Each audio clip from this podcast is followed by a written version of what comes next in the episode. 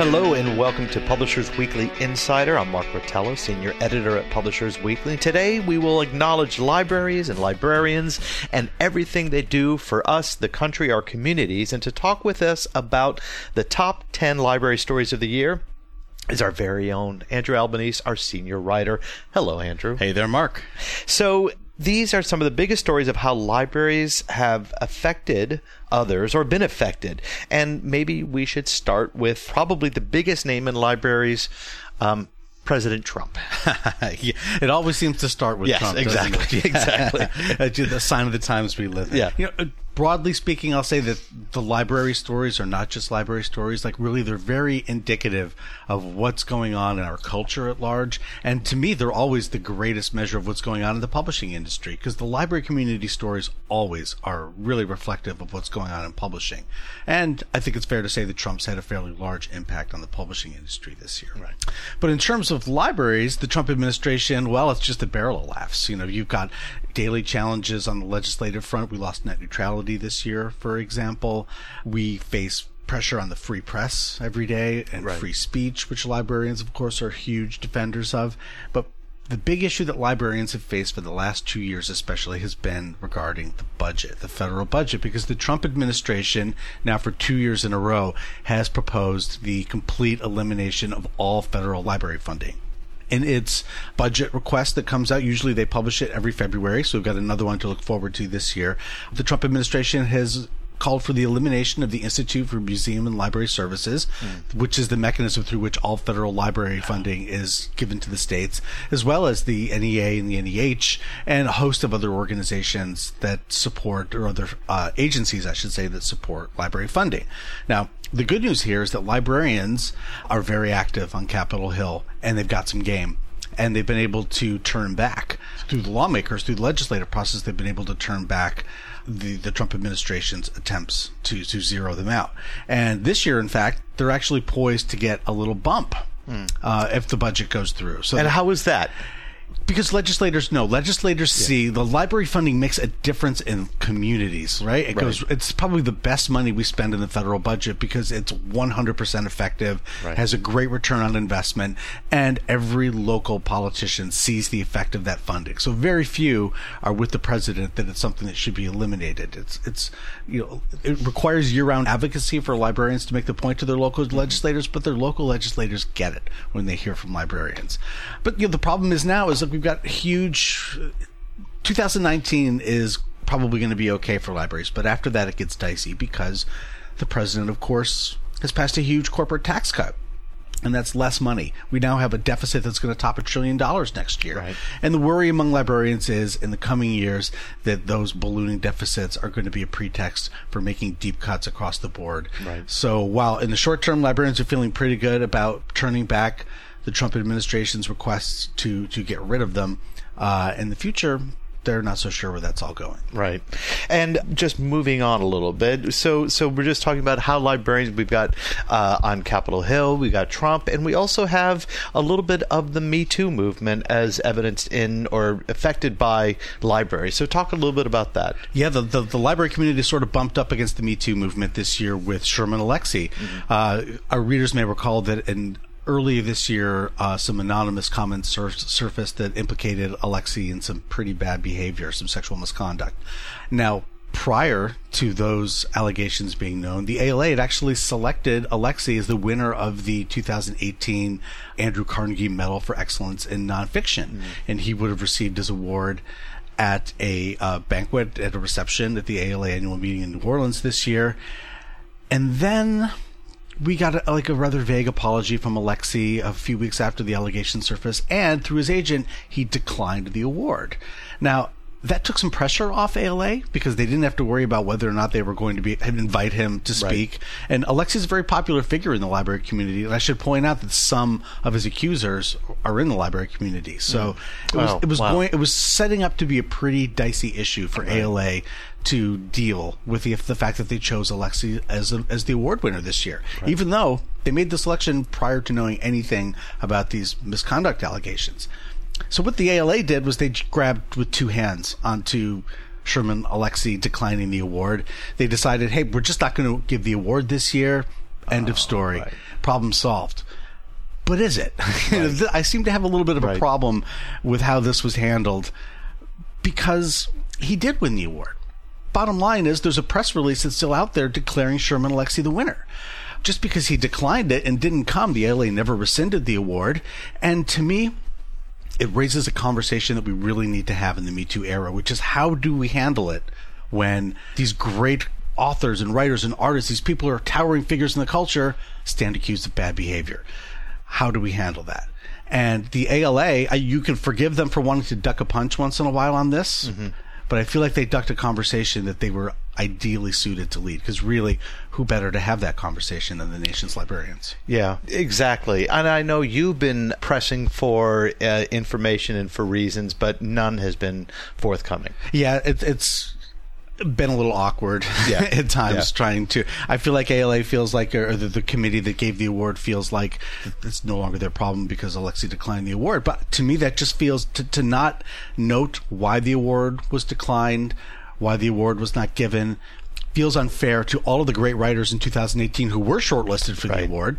And it also feels unfair to the librarians who put all that time and effort into selecting this award winner. And it just feels willfully blind of this major, powerful cultural movement we're living through. Yeah, exactly. Now, moving on, um, ebooks. Uh, we talk about ebooks from time to time. They come up in libraries, and this one is a big story with Tor. Indeed. So this year, uh, in July of this year, Tor, which is the Macmillan imprint, they announced out of the blue and without warning to librarians that they were going to embargo new ebook titles for libraries. So, in other words, libraries would have to wait four months to get new ebook titles. And they cited a direct impact on retail ebook sales. Now, librarians dispute this.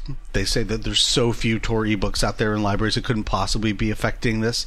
What it really shows is that after about three or four years, it's been since about 2014, where all of the major publishers have allowed libraries to license ebooks and lend them, that we're starting to see some backsliding on that. Right.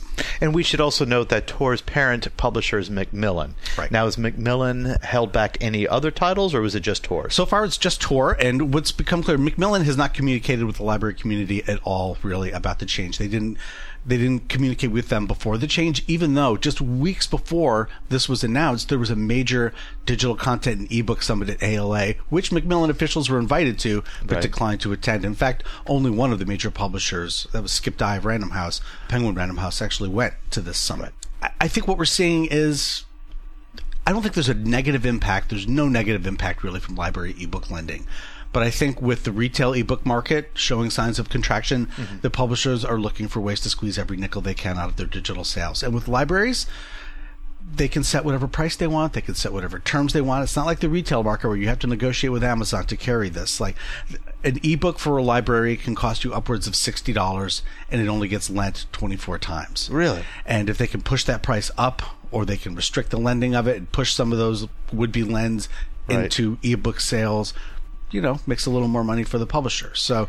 I think you're going to see in 2019 a number of other publishers start to experiment Right. with pulling back from the library ebook market. Librarians, after winning basic access, kind of stopped pushing. They took their foot off the gas. You know, they had a they had a, a committee called the Digital Content Working Group that had been working with publishers and opened a line of communication with publishing executives. And that sunsetted after its charter ran out in six years. Mm. After six years in 2017, I believe that was, and they haven't really replaced it. So I think that the publishers thought, hey, we've given you access. There's not much more we're going to do. And librarians have been talking about how to make ebook lending better, but no one really to talk about it with at the publishing houses. And so now we're at a fairly predictable place where publishers are going to start pulling back a little and to find out where that line is, how much they, how much revenue they can really squeeze from the library ebook market. Wow. I think one of the stories that I, I was just struck by was this one. Uh, I should say it's an op-ed piece in Forbes where the writer uh, argued that uh, Amazon should replace libraries. I mean, obviously wrong-headed, but there it was out there in the public. That was a glorious little time this summer, wasn't it? It, Right. was, it was really something. I mean, this was such a. What strikes me about that story is that Forbes retracted the piece. Right. Right. It was published over the weekend, and it got massive traffic. I think it had over two hundred thousand, like you know, views by Saturday. It was published, I think, on a Thursday. And then the Forbes editors, I think, sensing it was a bit of a PR nightmare for them, pulled it back. They said that the, the writer, who was a, a Long Island University economist named Panos Mourdoukoutas, that he was out of his lane in writing about libraries. He wasn't. In fact, any librarian worth worth his or her salt will tell you that the piece shouldn't have been retracted because we had this massive response going on to the piece, and I- then you went to the piece and you got a 404 Right. error, and that just chilled librarians. The point that Mourdoukoutas was making is a pretty common point. There are a lot of people who don't want to pay taxes and don't use the library and don't see the library as, you know, particularly valuable to them. And as an economist, I don't think he was out of his lane. He was talking about tax policy. He's also a taxpayer. So he's in his lane there. And, you know, frankly, I looked at the guy's background and he writes about the Philippines and he writes about Bitcoin. You know, these things are out of his lane, to Right. be perfectly honest, but they haven't been retracted. Yeah. And there were other there have been other articles like this on Forbes in the past where they've they've called for the you know using Amazon instead of library services. Uh, that Amazon was a better service. But the upshot of the story was that for about a week, two weeks, and in fact, a month after that, the internet was absolutely buzzing with library supporters, right? Mm-hmm. You had editorials and newspapers all across the country. It made the national news. People were just biting back at this guy. And Right. they were like, you know, it's wrong-headed. It, you just saw this swell of support from library supporters, and I have to say, it was absolutely glorious. yeah, and it is too bad, as you had said, that they retracted it because that was a forum to talk about that will come out again and again uh, when it comes time next year for, for budget cuts or, or perhaps potential budget cuts, I should say, in two years, you had said. You know, like this is an argument, and, and there were some good, really great reasoned responses to that. And of course, and, many other people screenshotted the editorial, so it's still out there. Just Right. Forbes isn't getting the traffic anymore. right. You know, other publications are not getting the traffic for. it. I think the ideal result of this would have been for librarians to personally have engaged and reached out to Mr. Mourdoukoutas and changed his mind. Like, Right. take brought him into the library and showed him the value that the library brings to a community and how every one of those tax dollars he objects to spending actually was better spent on a library than it was on a Kindle. Yeah, yeah, exactly. So, so we've hit about four of your of, of your top ten. Are there any others you want to just touch on, or you want to uh, highlight? You know, I, I think we touched on some of the bigger ones. There was a, a, a fairly the ALA annual meeting in, in New Orleans this year generated a lot of headlines. Uh, one very good headline was that it was headlined by Michelle Obama. Right. It was her first book talk prior to her uh, memoir becoming which in two weeks its first two weeks on publication became the best-selling title of the year. Now the talk was okay. I was there. I saw it. You know it was it was really the librarians in the room were really excited. They started lining up at about eight in the morning to get a good spot in the auditorium to see her. She taught she spoke with uh, her longtime friend librarian of congress uh, carla hayden she didn't really talk much about the book because the book was still not out. This talk was in June, and uh, the book didn't come out till November. She didn't talk about politics, even though at the time the Trump administration was separating children from their parents at the border. It was sort of a major issue. None of that came up. None of that usually comes up from the stage Right. at ALA. The politics usually stays off of it. But I think the point that's worth noting with Michelle Obama being there is that Random House Penguin Random House, her publisher, could have selected any number of places for her to give her first talk about her book, and they chose libraries. Right. It could have been Book Expo America. It could have been any number of Right. places, and now she's out on a stadium tour. But you know, they made a conscious choice that you know the library community was really the right place to launch this. And I think that speaks to the common mission and sort of the common fate of libraries and publishers. So there's we see tension sometimes between libraries and publishers, but this I think is a good indicator of how close they really are, how how, how intertwined the fate of libraries and publishing really Yeah. is. And the other thing that happened at this meeting that was interesting was that the ALA updated its rules for who can use the meeting rooms. So the ALA Council, you know, it's, it's I forget how many of them there are, but basically they included new language to say that hate groups have the same right to use the library meeting rooms if the library provides meeting space as any other group in the community. Right. So if you're going to let a sports team or you know a knitting club use a meeting room to discuss their activities, then you got to let the hate groups do it as well. Really? And th- these meeting rooms in libraries throughout the the country, or throughout the country. Yeah. Yeah. it was it was it's the ALA's sort of advice to libraries who you know are offering these services to their patrons and. You know, their point is well taken that libraries are bound by the First Amendment. If they're going to allow the public to use their facilities, they can't exclude people based on what those people are saying or Wow. thinking. Basically, the ALA official, Jamie LaRue, who's the director of the Office of Intellectual Freedom at ALA, his point was that we're trying to keep librarians out of court here. You know, it's, we're not trying to give rights to hate groups, but this is the way it is. Librarians were not having it. It hmm. just, you know, that went over like a lead balloon. And, you know, four weeks later, it was rescinded by 140 to 4 vote of the ALA Council. And there was one particular librarian in Baltimore County named Tyler Vachon who launched this Twitter screed that was just absolutely great. And his main takeaway, and I'll paraphrase him here, was that we are way beyond the point where we can have like sort of a theoretical conversation about whether or not the Klan can use our meeting rooms. Mm. You know, we are at a point where we're facing a real threat in our communities. And if librarians aren't going to stand up to it, then they're part of the problem. And that carried the day ultimately by a fairly large margin. Wow. Well, Andrew, thank you so much for joining us. My pleasure. We've been talking about libraries with Andrew Albanese, our senior writer. I'm Mark Rotella, senior editor at Publishers Weekly. Thank you so much for listening. Please be sure to subscribe to PW Insider on iTunes, and we'll see you next week.